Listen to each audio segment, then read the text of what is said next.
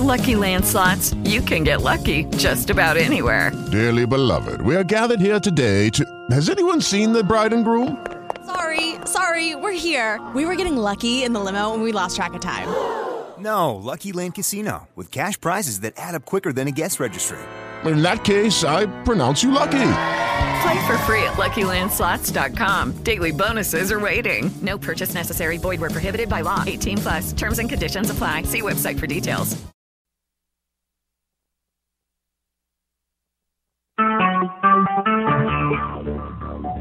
Talk Recorded live. Welcome to IAQ Radio, the voice of the indoor air quality industry. Yes, the rules have changed.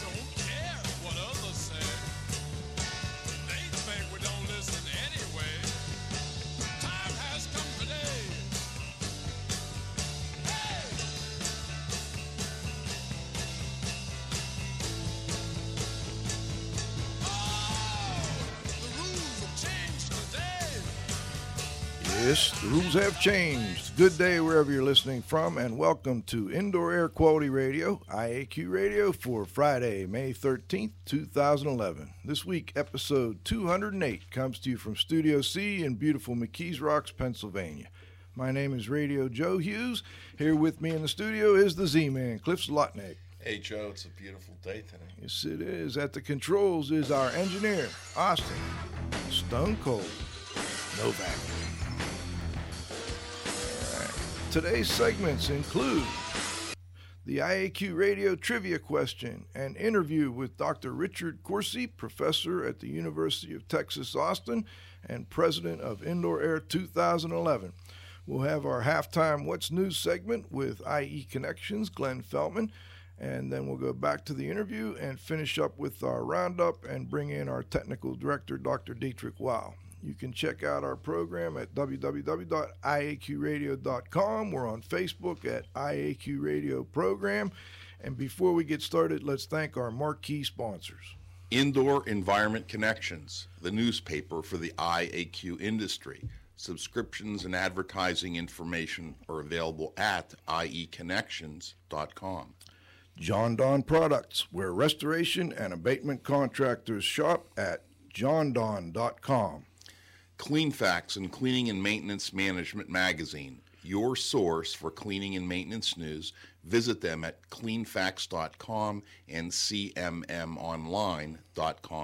Please be sure to thank our sponsors for their support of IAQ Radio when you inquire about their services and products. All right. To contact the show, you can just go to the link on our invitation or go to our website, iaqradio.com. Hit the link that says go to the show, and you can join us live there through the TalkShoe website. You can also stream the show from our website or go to the show once again and download the show from the iTunes, from the uh, TalkShoe website and of course from iTunes. We also have ABIH, IICRC, and ACAC continuing education credits. Just email me and request a quiz at joe.hughes at iaqtraining.com. Last but not least, please visit the IAQ Training Institute website for the most current dates for the training you trust at iaqtraining.com. Z Man, how about today's trivia question? Thanks, Joe.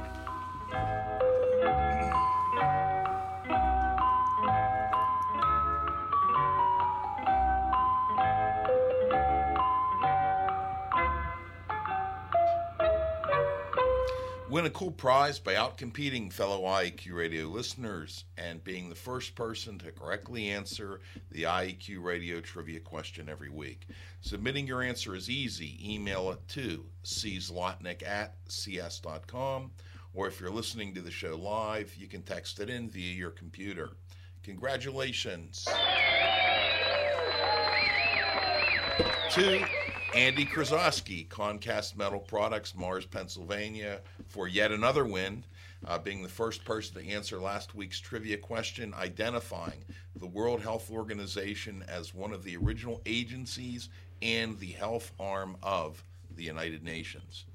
The IQ radio trivia question for Friday, May 13th, 2011 has been sponsored by Cochrane and Associates, the indoor air quality industry's dedicated marketing and public relations firm. Now for this week's trivia question. Name the industrial designer and architect who designed the University of Texas Tower. Back to you, Joe. All right, Cliff, and welcome back, Andy. Dr. Richard Corsi is the ECH Bantel Professor of Professional Practice in the Department of Civil, Architectural, and Environmental Engineering at the University of Texas at Austin. He has a BS degree in Environmental Resources Engineering from Humboldt State in 19, well, we don't have to go into the date, an MS and a PhD in Civil Engineering from the University of California, Davis, respectively. Dr. Corsi's been a longtime researcher focusing on sources of indoor air pollution, the physics and chemistry of indoor air, and human exposure to indoor air pollutants and control of indoor air pollutants. We had him on the show back in June of 2010. Had done some preliminary discussion of the Indoor Air 2011 show back then, and then we went into a lot of detail on his work at the University of Texas and also talked about VOCs, research sampling, routes of exposure, a little on chlorine dioxide, etc. So if you get a chance to check out that show, go back into the archives. It was a great show. Dr. Corsi is back. He is the president this year of Indoor Air 2011, and we welcome him back to discuss and preview for us IA 2011. We've got some music for Dr. Corsi.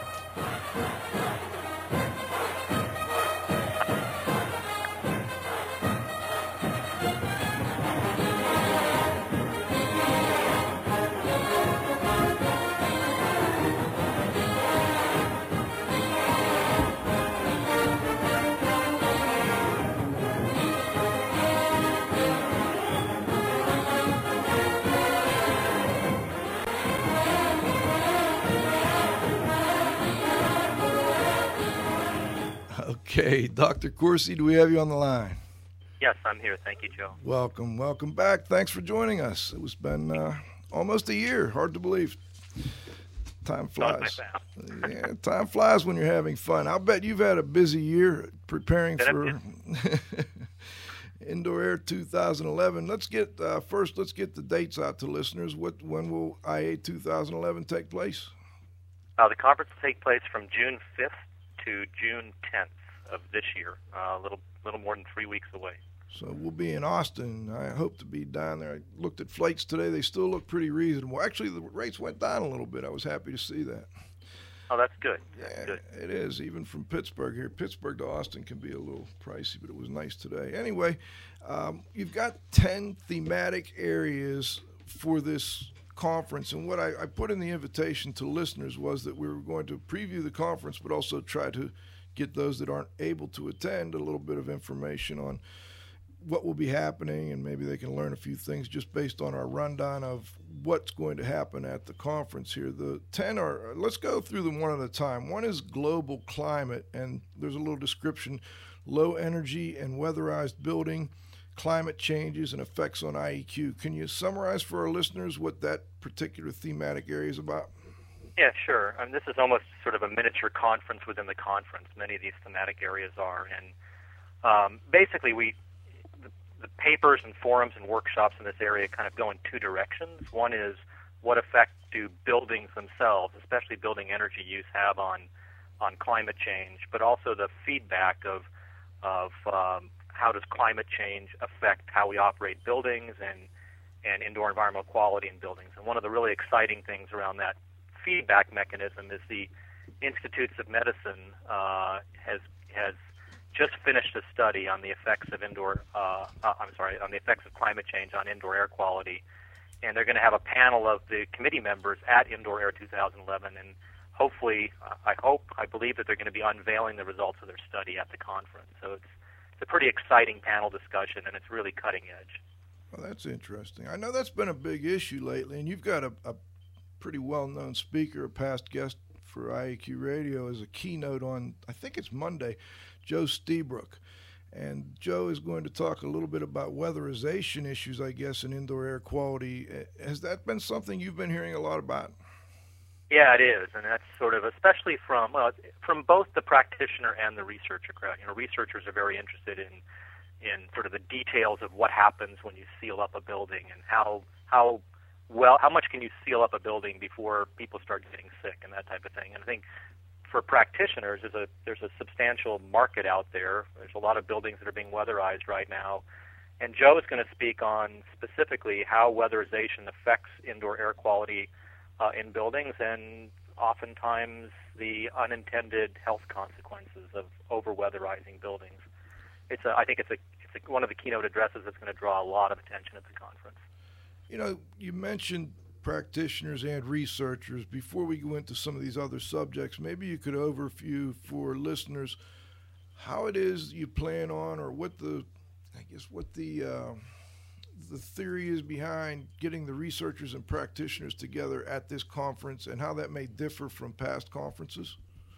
Yeah, sure. Um, well, I'll tell you, my personal philosophy is that it's really important to get researchers and practitioners speaking to one another. I think researchers have to know what uh, what's on the mind of practitioners, what practitioners' needs are, and I think it's also important for practitioners to hear about cutting edge research and what's coming down the pipeline and what they're going to be dealing with in the future. So, at Indoor Air 2011, we forged uh, sort of a conference within the conference called an Innovations in Practice program, and that program has been headed by Don Weekes, who I think I think you probably know. Absolutely. Uh, and that program is going to involve a number of sessions on case studies and field studies. We have this really exciting uh, panel discussion on Monday and Tuesday in the afternoon, lengthy panel discussions, where practitioners in advance of the conference have come up with a whole series of questions uh, for practitioners on issues that they need resolved. And so the technical chair for the conference, Glenn Morrison, and I, uh, in conjunction with Don Week, went out and Don Weekes went out and found the right researchers to try to answer those questions for practitioners. And so we're going to get everybody in the room at the same time uh, to address this series of practitioner-driven questions. We also have to go ahead. I'm sorry. I'm just curious, what type of questions have you seen? What type of questions are being asked or, or presented? Yeah. The... So, yeah. So, for example. Um, um, there's a forum on I think it's Monday or Tuesday of the conference. I can't remember the day, but uh, it's on excuse me, mold, moisture, and remediation issues. And uh, there were a series of questions asked by practitioners. One of them was, for example, how close are we to actually developing an exposure level for mold uh, um, or different types of mold? I think another question within that within that uh, group was what types of uh, moisture measurements and tools are available that are proven uh, and can help to identify risks to occupants of buildings as well as the structure of the building. And um, I think the third question within that group was are mold remediation methods that are in use today, that are kind of standards, really effective at protecting the health of occupants? So those were practitioner-driven questions, and we brought together some some great researchers from around the world actually to help answer those questions. Now, for those that won't be able to attend for any number of reasons, and I I will be there, and I will just so listeners know, I'm going to attend. I'll try and attend the sessions we speak about here in particular. I know I'll attend that one. I'll try and summarize things the best I can for listeners on a show right after Indoor Air 2011. But I'm curious with respect to the information that comes out at the conference, Dr. Corsi, how will you then down the road get that information into practitioners' hands? Is there are there any plans for that?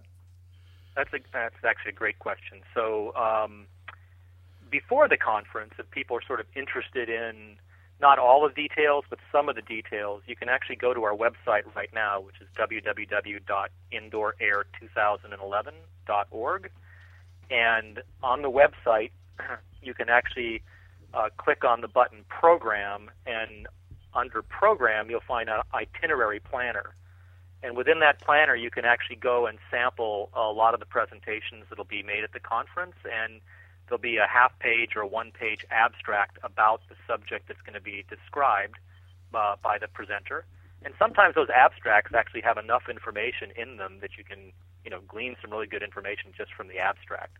They'll have actually research results and that type of thing. Um, so that's what people can do before the conference, and that'll also be available after the conference. Um, the proceedings from the conference usually become available to the public two or three months uh, after the conference, um, and they can be purchased from, I, I believe they'll be sold by the International Society for Indoor Air Quality. Uh, and you can go to their website and get the information on how to purchase the proceedings.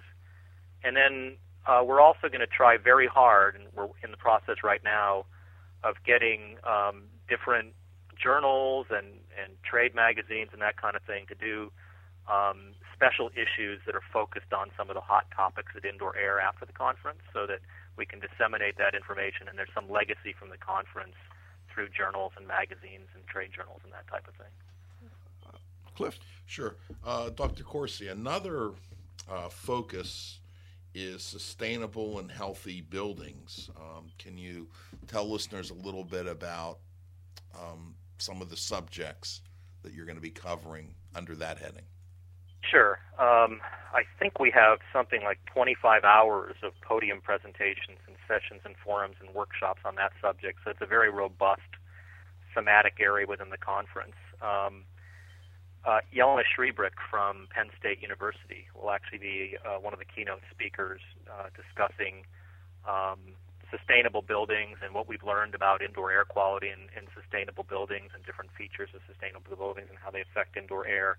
But in terms of the the actual sessions and the forums, there'll be a lot of discussion about energy conservation, uh, uh, examples of um, energy reduction in buildings with, without harming indoor air, and then examples of things that have gone awry when we've tried to conserve energy in buildings. There's a there's a wonderful uh, workshop. I think it's on Wednesday of the conference that's focused on LEED LEED buildings um, and really I uh, focused on how we might do a better job in rating systems like that from the indoor air quality standpoint.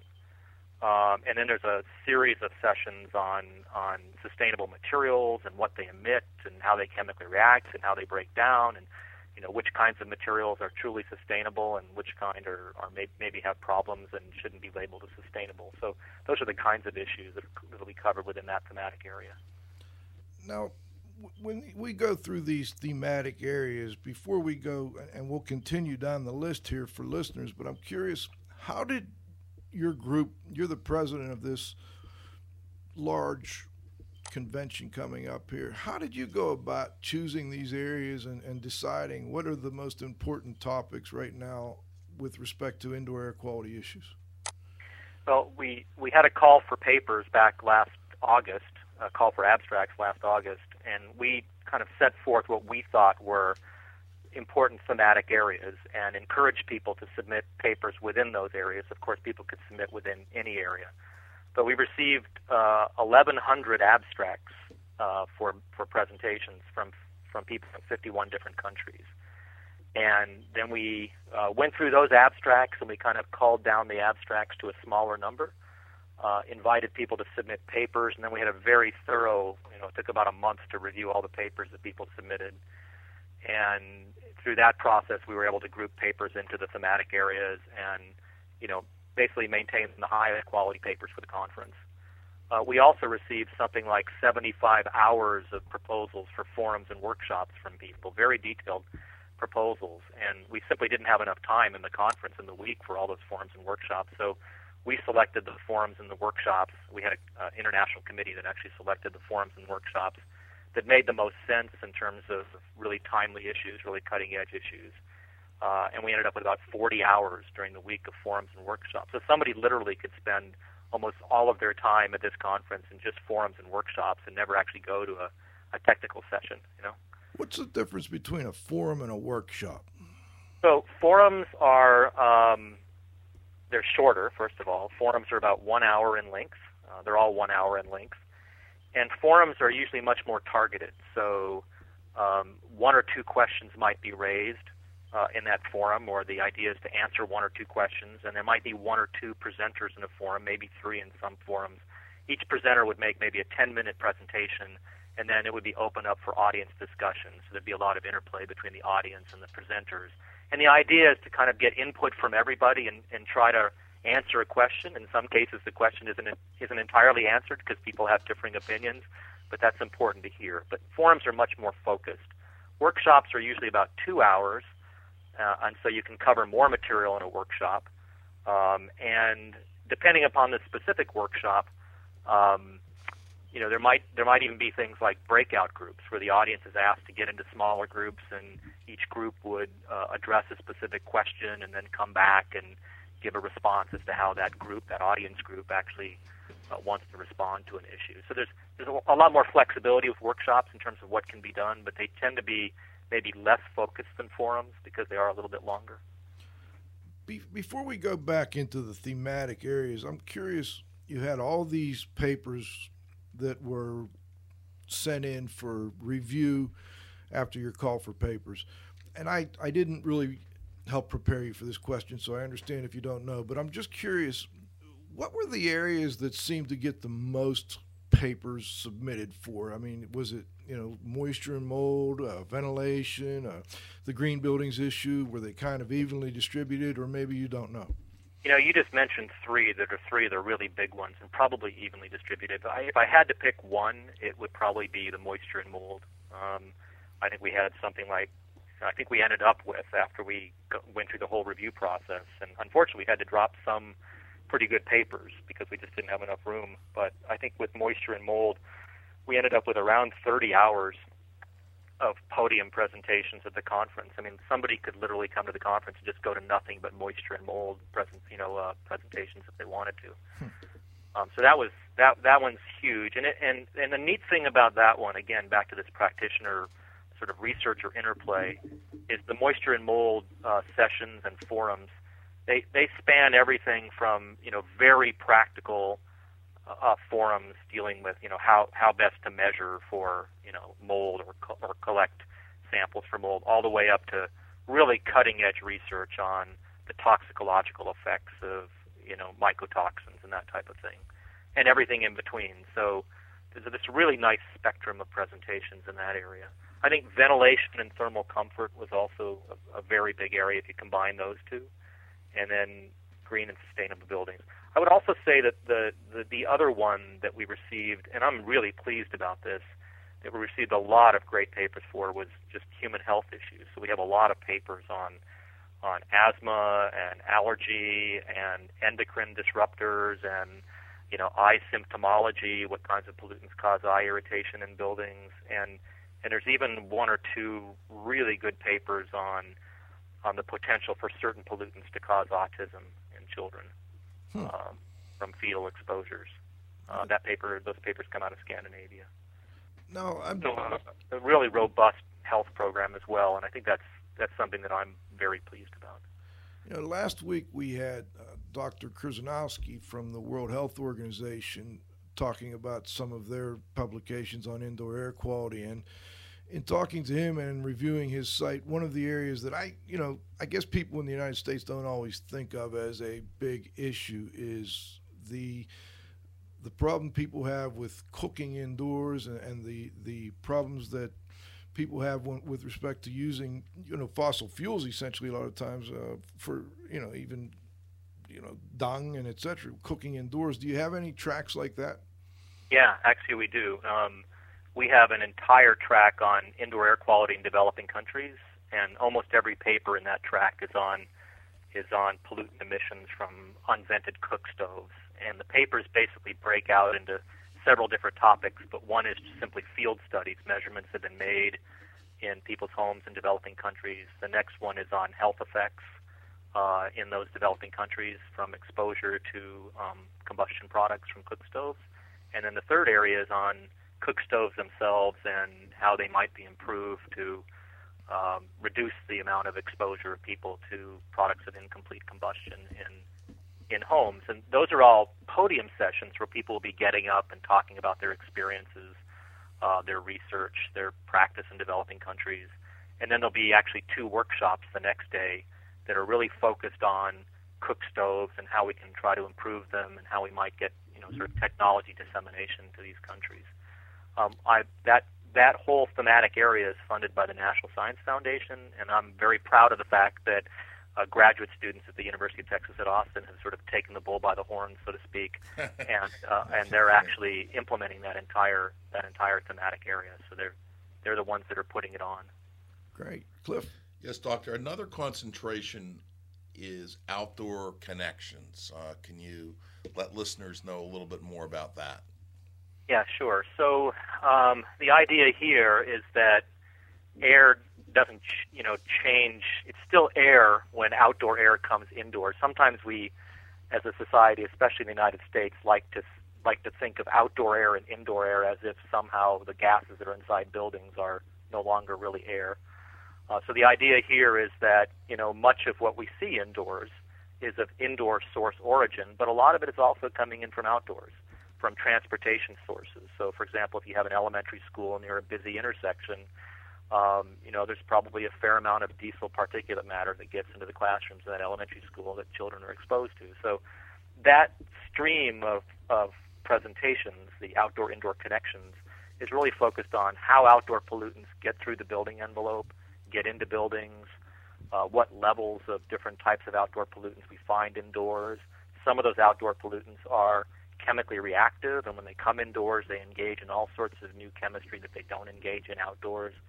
And so the stream is really the link between outdoor pollution and the indoor environment. You know, I've got uh, someone that's been listening pretty regularly here lately, and they they've been texting us about FEMA trailers, and I'm just curious: do you have any presentations that maybe they could look at the abstract for on the FEMA trailer issue and the problems within? Yeah, so we have, I think, three entire sessions, about six hours of presentations just on formaldehyde at the conference. I think they're all on the first day of the conference. And I'm searching my memory. There are 800 and something papers for the conference, but I do think that there is maybe two or three papers on FEMA trailers, and they're they're within those sessions on the first day that are labeled as formaldehyde. So again, if a, if a user goes to our website and looks looks for the itinerary planner, they can click on Monday, look for the formaldehyde sessions, and they'll see the titles for the different papers. And they can actually click on those titles and they'll get a description of the presentation. And I'm pretty sure there are a couple on FEMA trailers. Great. I think that would be helpful, and I'd urge the listener to go ahead and look at those and then let us know uh, if you have any questions from those, and I'll go to the conference and report back. All right. The next, uh, before we go to halftime, the next th- thematic area is human health, uh, children's health, infectious disease transmission, emerging contaminants. I know you mentioned that as one of the areas that garnered a lot of interest uh, with respect to the papers and that you were happy about that. So you've already commented a little bit on that, but I'm curious. That was one of my areas of interest, and when I was looking at the the PDF for the uh, the presentation conferences presentations, I noticed you had look. I, I don't have it in front of me, but like a workshop or a forum with some MDs. It looked like and and assessments and working with MDs on assessments. Can you talk to us a little bit about what people can expect in that session? Yeah, I think that's it's a uh, workshop. I believe it, it's either on Monday or Tuesday of the conference, but um, Carl Grimes actually helped to organize that workshop. Um, and the idea in that workshop, which does involve two medical doctors, I think two of the four participants are actually MDs that are flying in for the conference, uh, is how practitioners in particular, um, industrial hygienists and others who go out and do building investigations, how they can work more closely with with the with the medical community to get them involved in those investigations, to kind of clue them into the types of things that they might be want you know might be wanting to look for in patients where the you know the doctor might might identify a problem as a potential indoor air quality problem in the home. Um, so it's really trying. It's a it's a workshop that's trying to improve collaboration in a sense between actual medical doctors, those that are actually seeing patients, and practitioners who do building investigations. I'm curious, in your experience, have you done that type of thing? I know you mostly do research, but you've also done, as a part of your research, a lot of indoor air quality investigation. I, and I'm curious, have you had to ever work with physicians in that respect? I have not. No, I have not. I'm. Uh, I've done some field work, but it's you know mostly been focused on indoor air quality in, in K through 12 schools. I tend not to do a lot of work in people's homes. One of the things that that most researchers should be cognizant of is that we try not to um, compete, if you will, with with consultants and practitioners, and so that's sort of an area that I see as almost competing with with people that make a living doing it. So um, that's something that's grilled into us as academics when we first take our faculty positions. I can understand that. Well, let's. Uh, we'd like to go to our halftime here. It's twelve thirty already, and we've got through half of the, well, a little more than half of the thematic areas, and I know there's a lot more we'd like to talk about. So, we're going to take a break. Thank our sponsors. We've got Glenn Fellman with us today. He's going to do a couple quick news stories, and then we'll be right back with you. All right.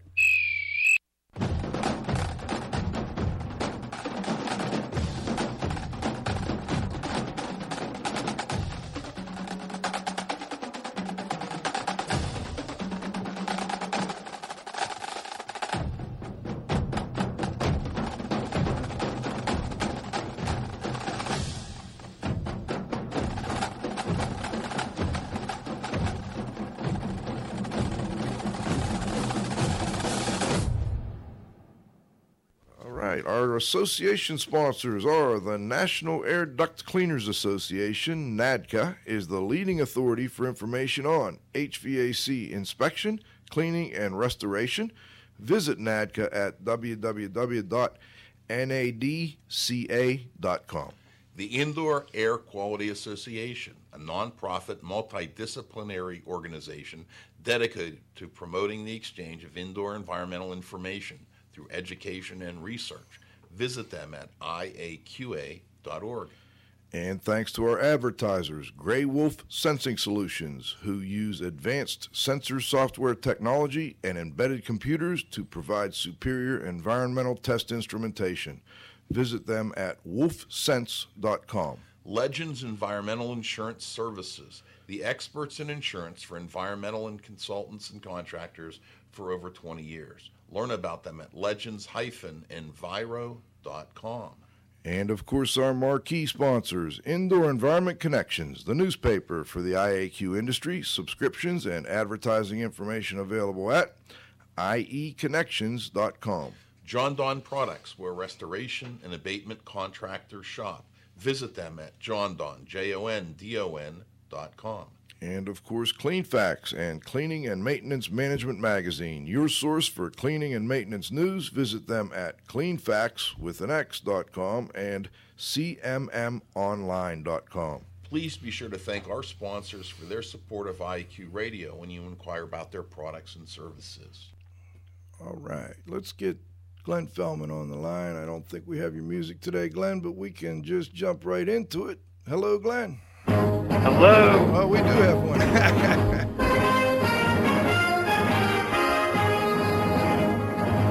oh, Glenn, I love it. All right.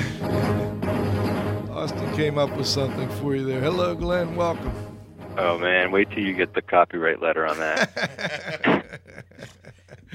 we won't use it anymore. I need a good attorney in Washington. I know the call. Yeah, there you go. What's news? I, I can refer to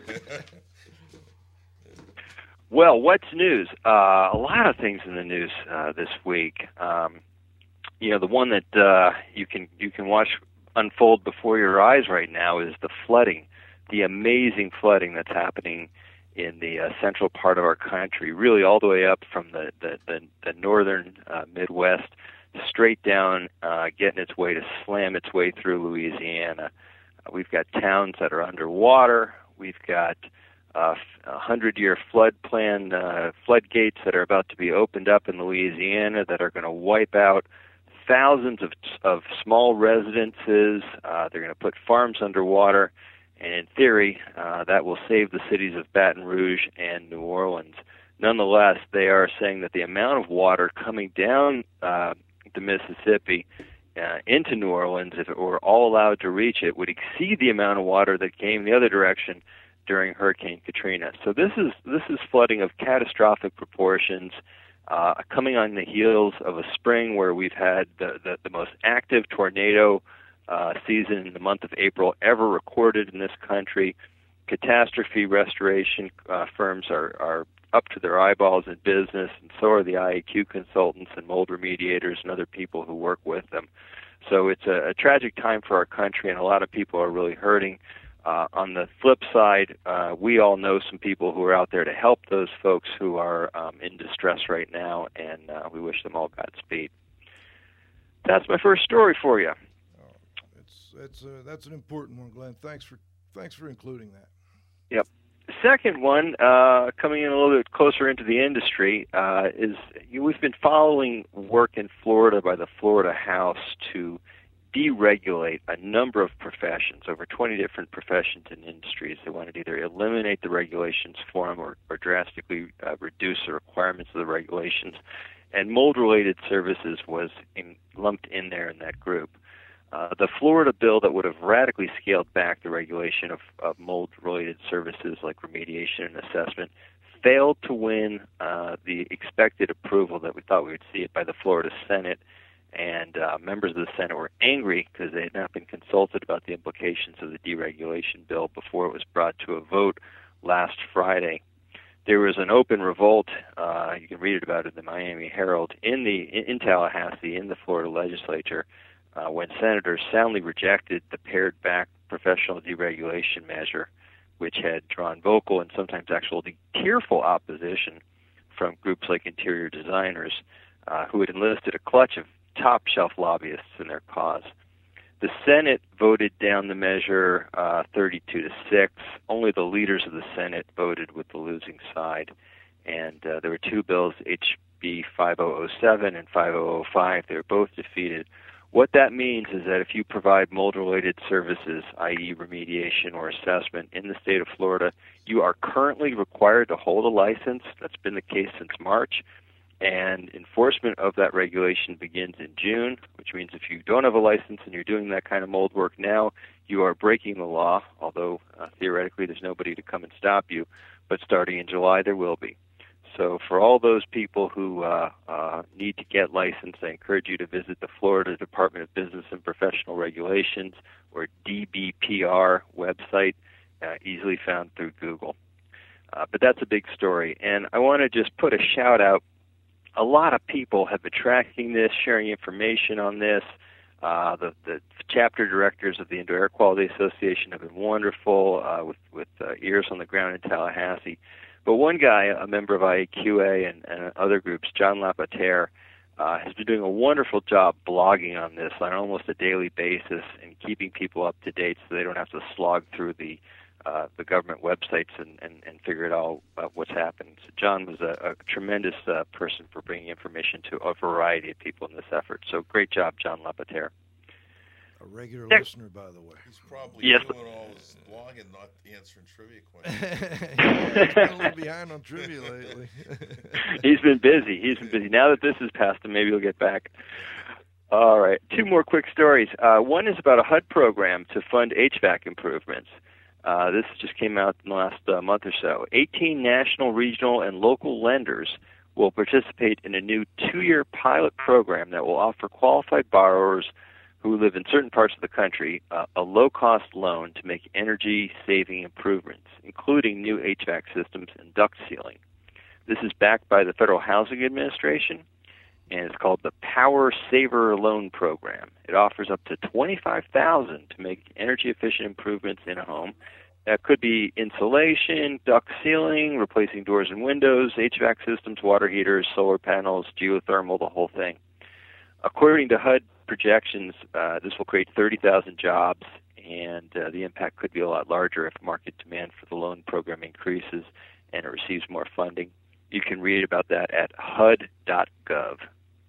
Lastly, we've talked about bud, bed bugs a number of times on this show. I've talked about bed bugs in the news, and they're back uh, in the news. That is, yeah. a peer-reviewed study published Wednesday of this week in a journal uh, in the U- of the U.S. Centers for Disease Control and Prevention suggests that bed bugs could play a role in transmitting disease, and that's contrary to all previous thought on bed bugs. They were thought to be fairly innocuous, except for their bite. Uh, in a tiny sample of bed bugs collected from a small number of residents, living in crowded conditions in in a, a lower class, uh, lower income, excuse me, uh, neighborhood of Canada, researchers found um, MRSA uh, in the bugs, and they tested three patients in Vancouver from a neighborhood that was infested with bed bugs. Uh, they collected five bed bugs and determined that the insects carried two types of drug resistant bacteria. There was MRSA, and then there was also what's called VRE. Acronym, please don't get me because I couldn't pronounce it if I tried. Uh, Vancouver, like New York, Washington, and a host of other cities, has had a disturbing increase in bed bugs in recent years. Uh, experts say that the resurgence is related to greater domestic and international travel, uh, as well as the uh, uh, elimination or eradication in the 40s and 50s of, of uh, DDT. Actually, DDT, excuse me, was banned in the 70s. They got rid of bed bugs in the 40s and 50s, and they're back because uh, you don't have an effective effective way to get rid of them. There's been a lot of conversation about the use of heat to uh, kill bed bugs. I know a lot of the listeners of this show and some of the product manufacturers who help support those listeners are working on new systems, uh, whether they be chemical or heat based. Uh, whoever finds the magic bullet to get bed bugs out of homes and apartments is, is going to be a rich man or woman. That's it. Thank you, Glenn. Can you join us for the roundup?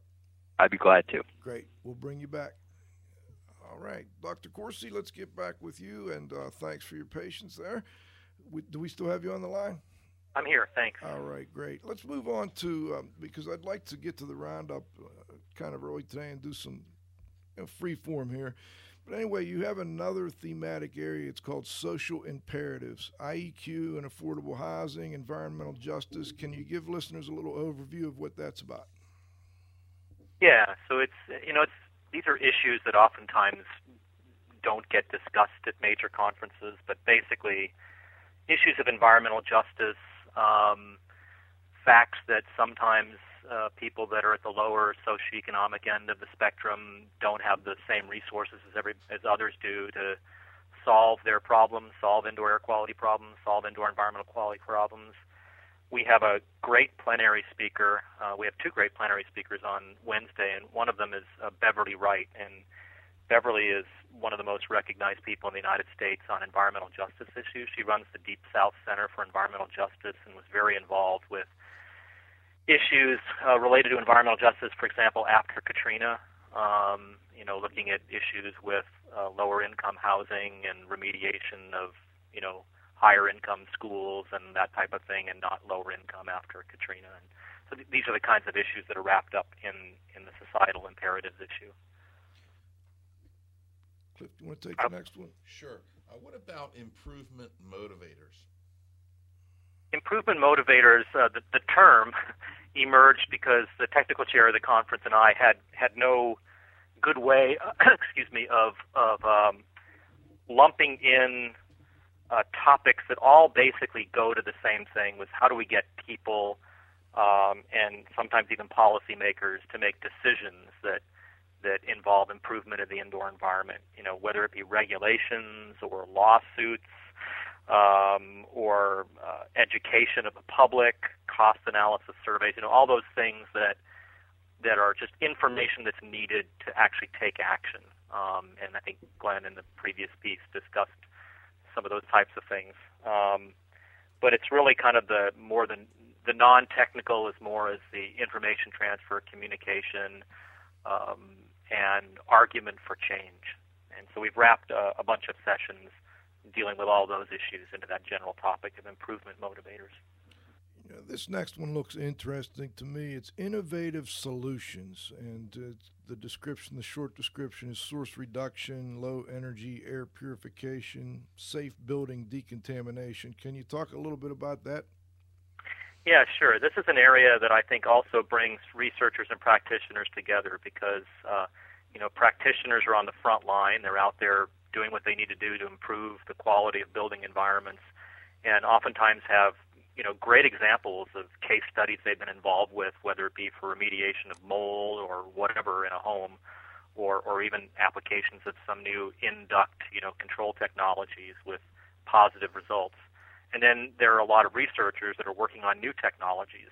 Um, and the one that comes to mind off the top of my head are are a large number of papers actually at the conference that deal with trying to develop materials that can be used indoors passively, so that there's no need for electricity or you know, no energy penalty.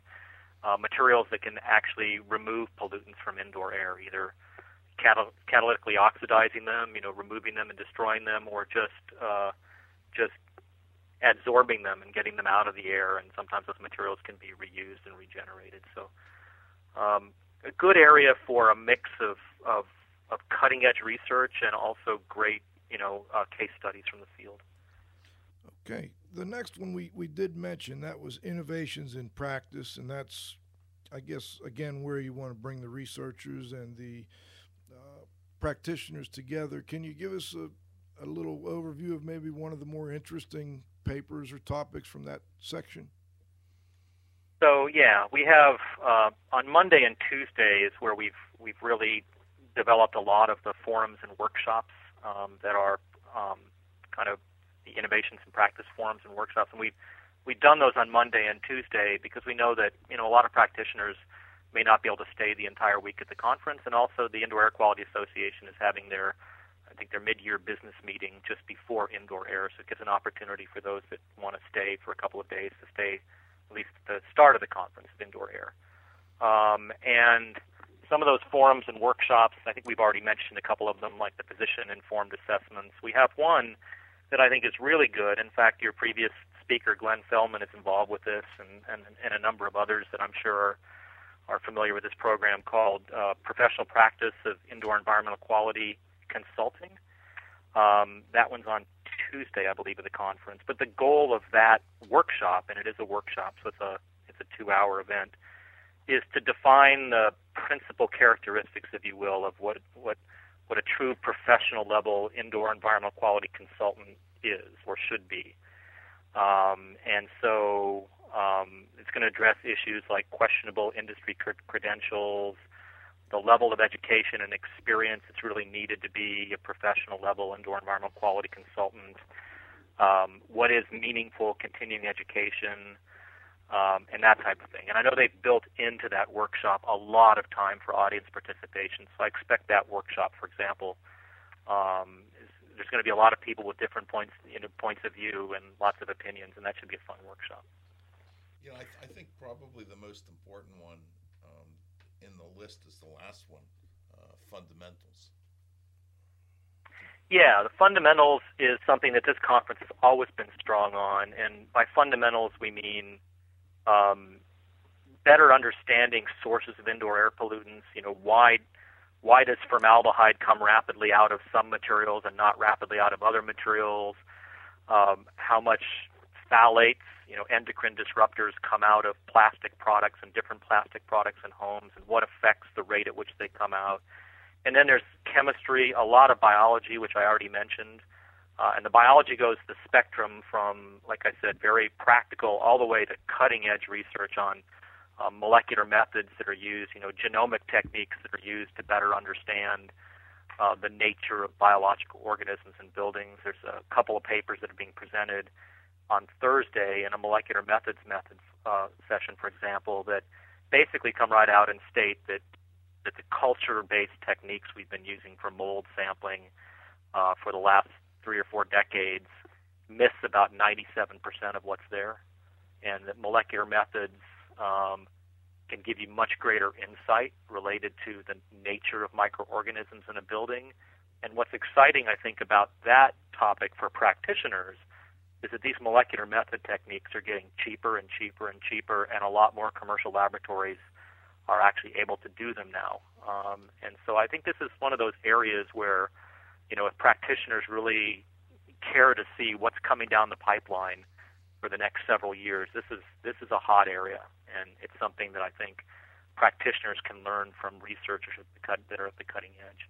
We actually have J. Craig Venter, who's you know, he was one of the first ones to crack the human genome, one of the most famous scientists in the world, and he's one of the keynote speakers on Wednesday morning. And Craig will essentially um, launch this this whole series of sessions and workshops on molecular methods.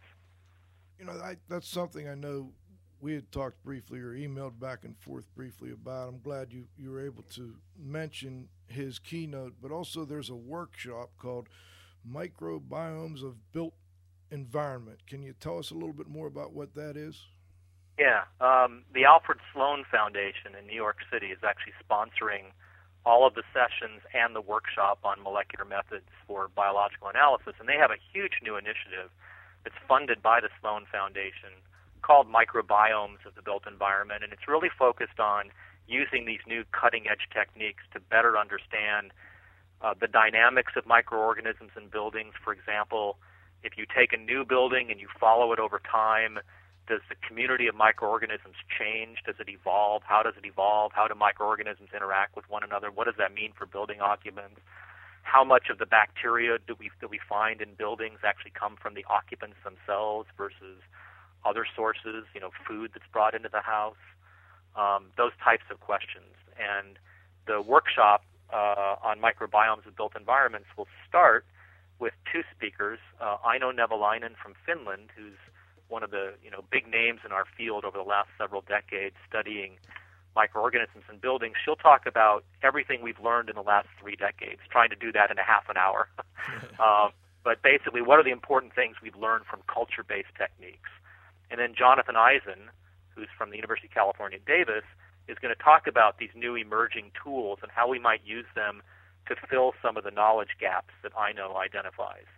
And from there, there's going to be a series of breakout groups um, funded by the Sloan Foundation, and they'll come back and present to the entire conference what they believe are the continuing knowledge gap areas where we need more research and kind of define the types of research that needs to be done and the timelines by which you know we might get answers to some to some of the questions that have eluded us for decades. We've got about eight to ten minutes left here, and I think what we'd like to do is go to the roundup and bring Dr. Wow on and bring Glenn Fellman back in and just kind of go around the horn one more time here, Dr. Corsi, and wrap things up. Great. Move him on, hit him up, hit him up, move him on, move him on, hit him up, rawhide. Cut him out, ride him in, ride him in, let him out, cut him out, ride him in, rawhide.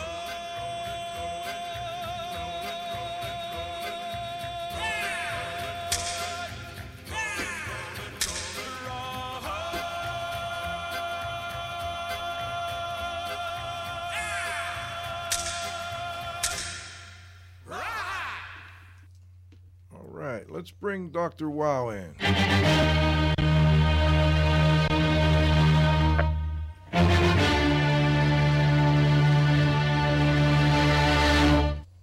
Hello, Dr. Yeah, that- Wow.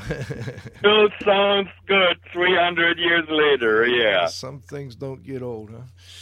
Well, I had I had an empty sheet of paper about an hour ago. It's full. So did I. It's full now, huh? It doesn't it doesn't matter. Cliff's blog Uh, be two congratulations to Andy. I hope I hope he's not the only listener. I don't think so. No, I got a bunch of. He's them. back. He's He back. is good. And Andy is a dear friend of mine. I know him for about 10 or so years. And he is a very astute uh, young gentleman and is working in the area of uh, industrial hygiene and occupational health. That doesn't matter. I, uh, uh, and by the way, Dr. Corsi, excellent. I think particularly the young practitioners should go to those meetings for two reasons. You mentioned uh, mentioned all the forums and all of that, but I and Joe knows that, and I know that. Every time we have a class, after the first day, nobody talks to each other. After the third day, said, "Hey, wait a second, how are you doing?" It is amazing how much you can uh, learn even after the formal presentations. I certainly encourage that. The one thing that I read between the lines, and that is a topic and, and uh, a thing I have been doing for almost my whole professional life in the area of uh, occupational health and environmental health. uh, Dr. Corsi uh, mentioned it. uh, Glenn Fellman uh, mentioned it, but it wasn't really. Nobody put an accent on it.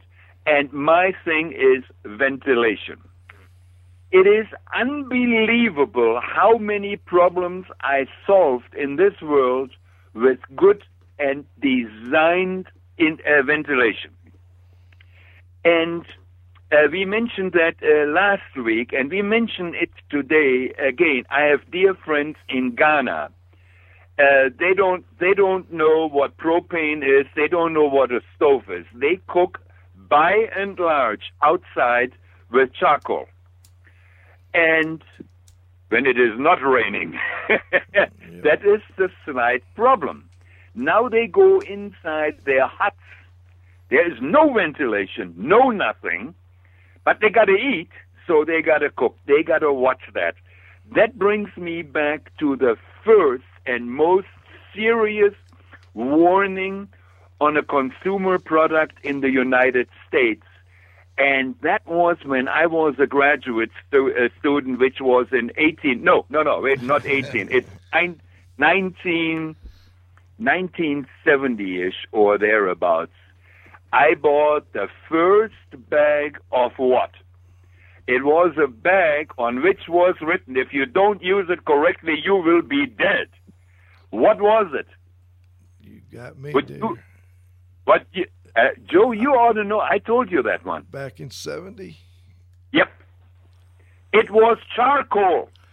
Oh, Remember when it was cool for all the hippies to have a hibachi in their house? right, right. Yeah, yeah. and what did you put in the hibachi? You tell me. A little charcoal. Uh, you gotta watch. I had a hibachi. I was a hippie. Yeah, I had it on my porch. I didn't have it indoors.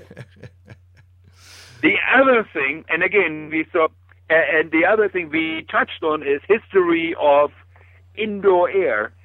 Indoor air pollution and indoor air quality has not been invented in the last 10 years. It's around for 2,000, 3,000 years.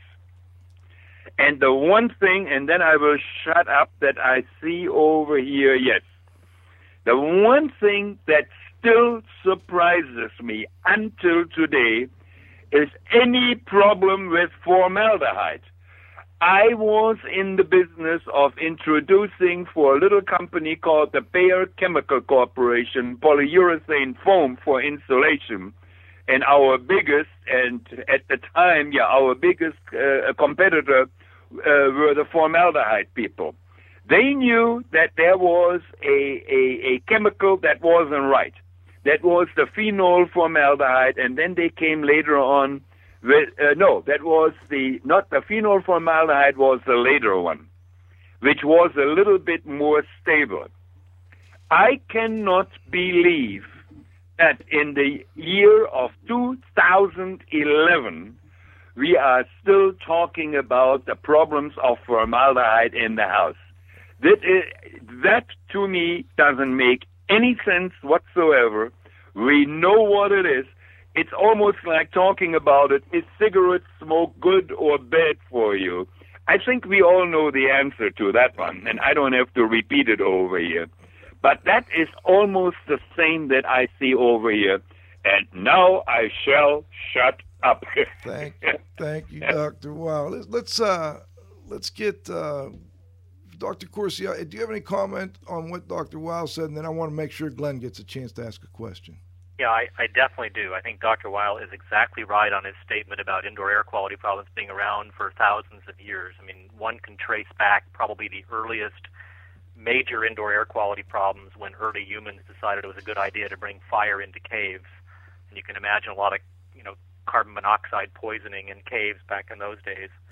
Um, but I, I want to reinforce also what Dr. Weil said, and that is the unvented cook stoves in developing countries. I think people in the United States and developed countries don't realize that half the world's population, roughly half the world's population, three billion people, are still, you know, cooking, you know, cooking with dung and wood and charcoal indoors, and the conditions are not that different than early cavemen who brought fire into their caves.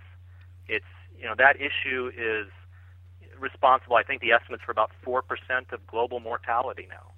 You know, four percent of all the deaths in the world are from in, infections of the respiratory system associated with cooking indoors. So it's a huge issue, and we really haven't come that far in half of the world uh, for the last several thousand years. We're still doing what early humans did, and it killed them, and it's killing us today, or killing people around the world today. And, it's fascinating. We're we're kind of going full circle now. We're adding unvented fireplaces and unvented uh, heating units to homes again, and um, they drive me crazy. I'll be honest with you. I, and, and of course, we still have gas stoves, so I don't know how far we've progressed in that area, but uh, certainly the, the exposures are much lower than they are in in the half the world that's using the types. I, of, I'd also like to add that you know I agree that you know formaldehyde has been an issue for a long time. We've actually made some progress in our country, but if you look at other countries around the world that that they haven't made the same progress as us. You can still go into apartments in South Korea and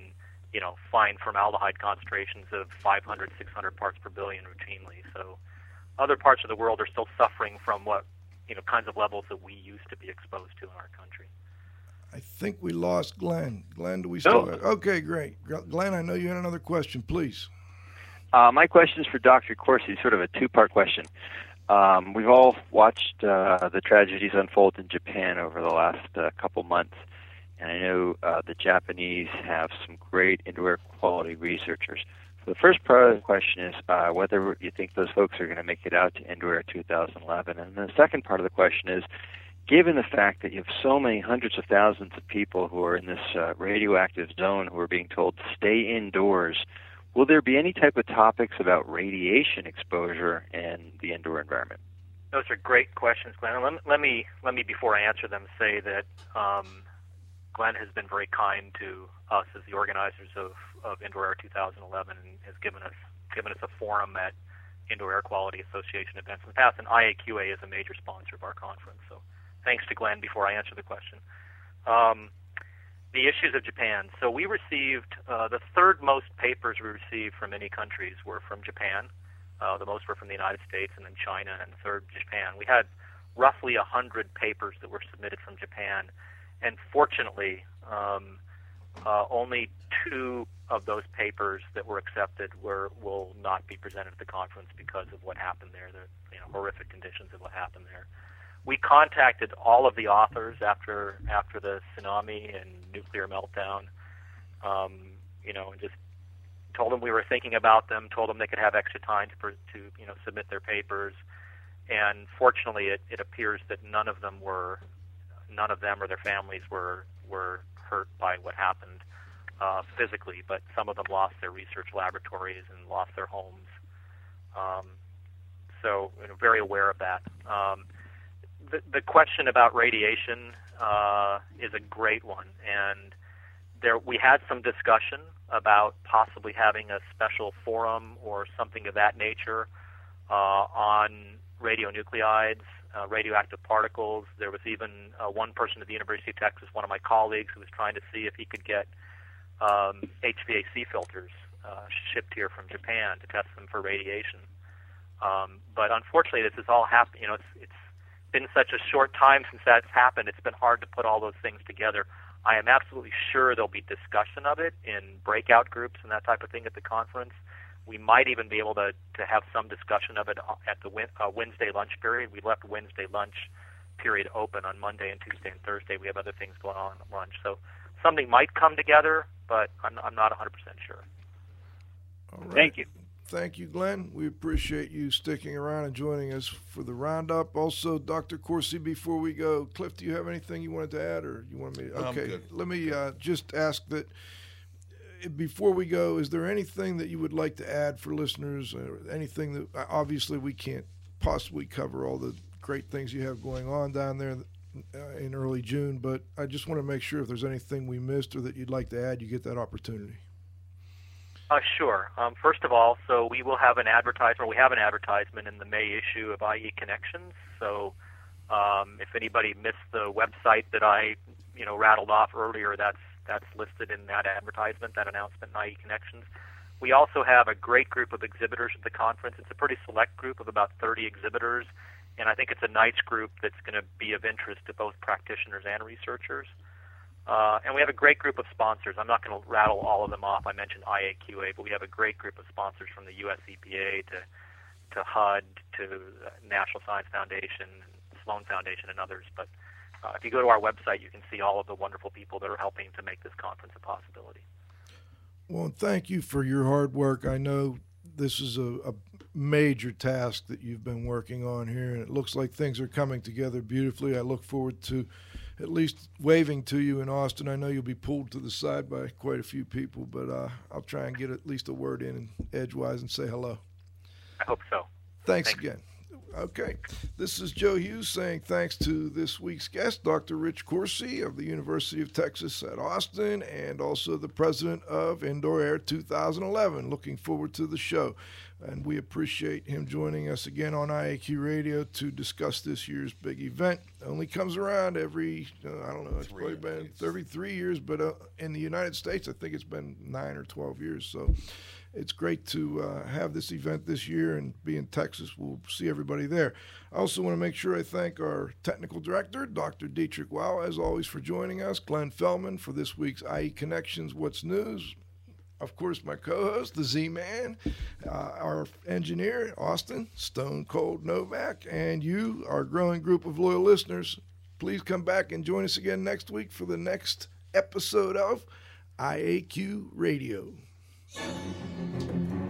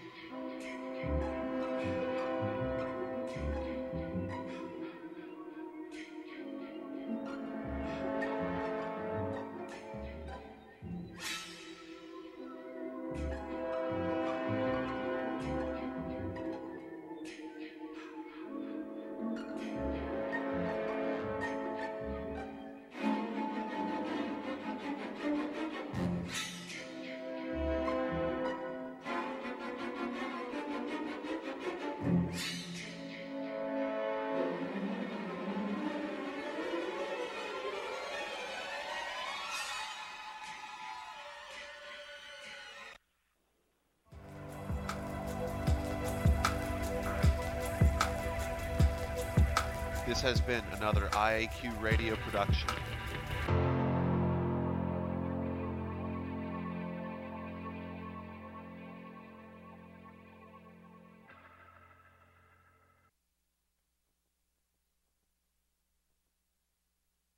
Call recording has been completed. Hey guys, it is Ryan. I'm not sure if you know this about me, but I'm a bit of a fun fanatic when I can. I like to work, but I like fun too. It's a thing. And now the truth is out there. I can tell you about my favorite place to have fun Chumba Casino. They have hundreds of social casino style games to choose from, with new games released each week. You can play for free anytime, anywhere and each day brings a new chance to collect daily bonuses. So join me in the fun. Sign up now at ChumbaCasino.com. No purchase necessary. Void were prohibited by law. See terms and conditions. 18 plus.